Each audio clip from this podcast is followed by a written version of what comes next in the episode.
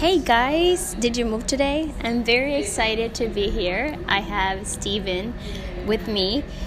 He is an awesome human. I've learned a lot of things from him, from minimalism to not sleeping on a bed to yoga. And we met a few years ago at a yoga studio in Chicago, and I'm very excited to have you here.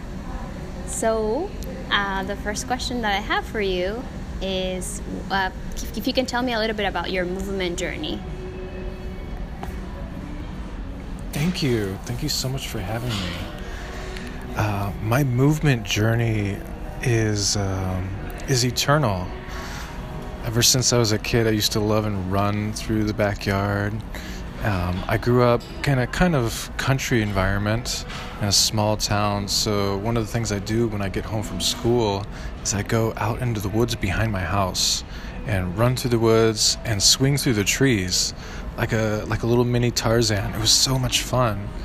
And then, getting older, I began to be more involved in wrestling, and so along with wrestling came, fitness and working out, and strength training. So I started moving through that. At one point, though, I realized that it'd be nice to find something that can stay with me for life, a movement that I can enjoy into my old age.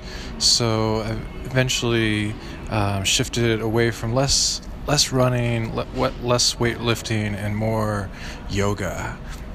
So that's what my journey's looked like.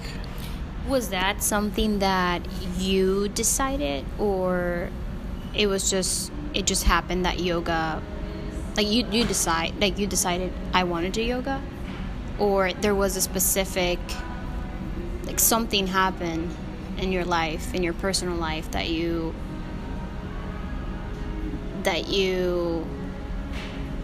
made you start taking classes? Or was it just like, oh, because I just want to gain some flexibility? Yeah, it's interesting. Yoga's been with me for nearly 2 decades. And originally I started getting into yoga because I was weightlifting, and my weightlifting partner suggested that we take some yoga classes because that'll help us gain more flexibility and therefore more strength, and then we'd be able to push more weights. So I started taking yoga early on, but what I wasn't ready for was all the other elements of yoga. I didn't know about that. But my teacher taught that. My first yoga teacher taught me breath techniques, different kriyas, meditations, and so forth. So he exposed me to the whole offering of yoga, including the flexibility. And so I was able to keep that practice, alive with me, for the decades to follow. And I typically used it as a recovery tool to augment, whether it was weightlifting, I did a triathlon, when I do different runs and so forth. So just in training for those, I'd use this as a form of active recovery. So I'd take yoga, I practiced yoga on my own for several years. And then at one point I decided that I there must be something to this yoga that I don't know about. And that's when I enrolled to become a teacher training program, to do the teacher training program at Moksha. And that's when the world of yoga opened up for me. And that's when I'd say I made the conscious decision to, shift more towards the yoga, because it feels fantastic in my body. And I know that it's something I can, do into my old age without risk of injury. Thank you for answering that question. So I remember we were talking I think back then I was doing the work study program at Moksha, and then I met you, and you were telling me about minimalism, and you were specifically telling me that you didn't have a bed, and I have to admit that I freaked out a lot, and I was like, why? Like, why don't you have a bed? This is like you need it, inside my, I didn't tell you that, but I inside my head, that's what I was thinking. And then you were that person that, without knowing, changed my life in a lot of ways. And And so that's why there's an episode about you in this podcast. And so how did you decide, like, I don't want to have a bed? And at this point, do you still, like, are you still sleeping on the floor? Or I want to know about it, because I feel that that's something that transformed my life. Yes, I still do sleep without, a traditional bed frame and, thick mattress. Although I do have some amount of cushion. It's about 2 inches thick. I finally invested, because I've been sleeping in the bed for so long, I invested in a high-quality Japanese bed mattress. It's called a futon, I think, something like this. But without the frame, it's just laying on the floor. So, that came to me as, for a few things. I started sleeping on the floor for my back. I was doing a lot of yoga, a lot of intense training. I was going to, 3 yoga classes a day, plus practicing at home in the morning and everything else. So laying on the floor is very stabilizing for my spine, as opposed to sinking into a, traditional mattress. So it was therapeutic to sleep on the floor. I was also moving around a lot. I was doing subleases in different apartments, which was really fun because I got to stay in some great neighborhoods in the Chicago area on the north side and the south side. It was so much fun. And so just being mobile, it helped not to have a big, bulky mattress and frame to have to move around. So that's when, having just a rolled-up thing just seemed like a logical sense for personal freedom. But what I discovered, Andrea, is the joy of waking up from being asleep on the floor. Because when I sleep on the floor, in order to get up, I have to physically get up. It's a movement. You have to resist the gravity and move yourself up. Whereas with a normal bed that's a few feet off the floor, I don't know about you, but sometimes I can kind of slide out of bed, have a little bit of a less effort. So I enjoy that process of actually rising in the morning and starting my day with a powerful movement. Confidence in my body, feeling myself. It's a real pleasure. So that's another reason why I just keep doing it, and a reason why I would totally recommend it to anyone, as I did to you once before. Yeah, for sure. That honestly changed my life. And talking about that, I remember in one of those conversations that we had, we were talking about relationships. By relationships, I guess, I don't know if we were talking more specifically about love relationships or friendships. I cannot remember exactly. Or family, I just cannot remember. But I know you were the person that introduced me to the concept of non-attachment. And I don't know if you knew about that, but you kind of introduced me to a lot of things without maybe knowing. And so I want to talk about non-attachment. And what are your takeaway? What are your thoughts on, like, non-attachment and love relationship or friendship or, Yeah, I'll start with a kind of a visual analogy. Have you ever been to one of those science, museums or exhibits where they have the little electrode that is surrounded by a glass ball? It looks like a crystal ball with like a little electrode in the middle that emits electricity. And when you just are not just looking at it, electricity kind of goes everywhere around the edges of the bowl.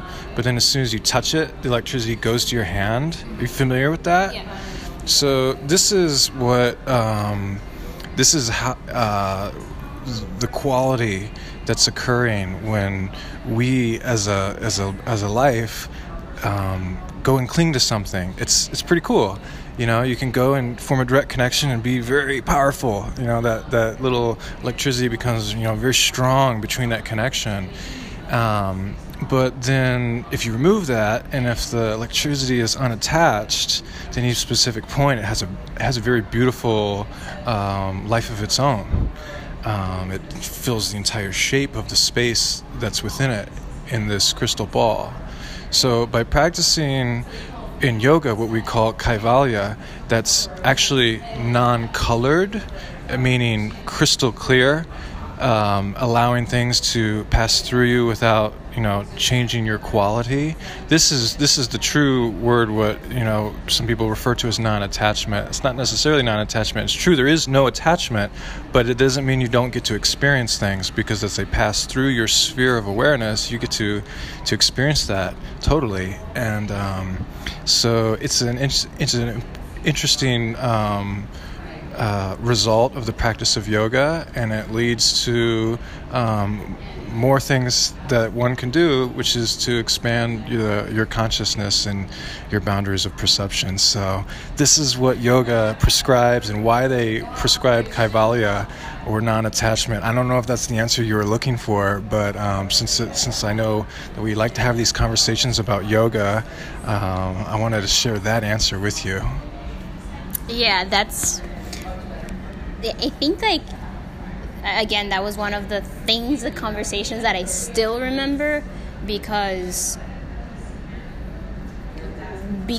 I feel at that point in time of my life when we talked about it, I really needed someone to introduce me to the concept. I feel like a lot of times we are told that we need a half, or we need someone else to complete us, but in reality, we're just one self, like one single person. And if we can experience that with another person, that's pretty awesome too.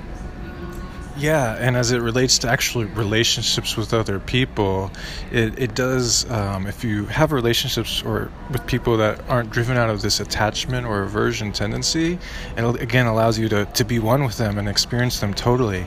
And not just the nice things or their whole person, their whole essence. And you can achieve that with this, sort of colorless quality when approaching relationships. Perfect. Now I have a couple more questions for you, and I want to be super honest. So right now we're in this coffee place, and so if you hear people in the background, that's totally normal. We're just trying to be as raw as possible, I guess. One thing that we've learned about traveling. I know you travel a lot, so... Well, I've learned a lot from traveling over the last few decades. Even just the process of traveling has changed so much. But I've also learned that it's a real privilege to be a United States citizen. I travel with other people who aren't from the U.S., and I see that sometimes it's just a bit more cumbersome for them to gain entry to places, whereas for me it's a bit easier. So I recognize that. But I also learn a lot just traveling through the United States. The corporate job that I have has had me traveling around to small communities all throughout the U.S. And, there's so much here as well.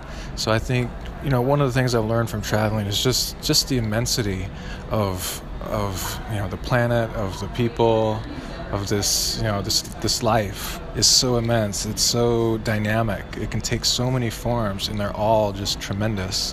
So it's one of the takeaways that I've get from traveling is just the ability to, feel at home anywhere on the planet, to know that, it's all here. No matter what part I'm in, I'm part of this big, immense thing that is really, really fantastic. So that's one of the things I like, and to, also learn how other people experience life differently, and it broadens my ability to experience life more, in a fuller way, new dimensions to it. Well, thank you very much for that. Now I have three last questions. But before that, let's take a quick break. Okay, so now we're back. So what do you want to be when you grow up?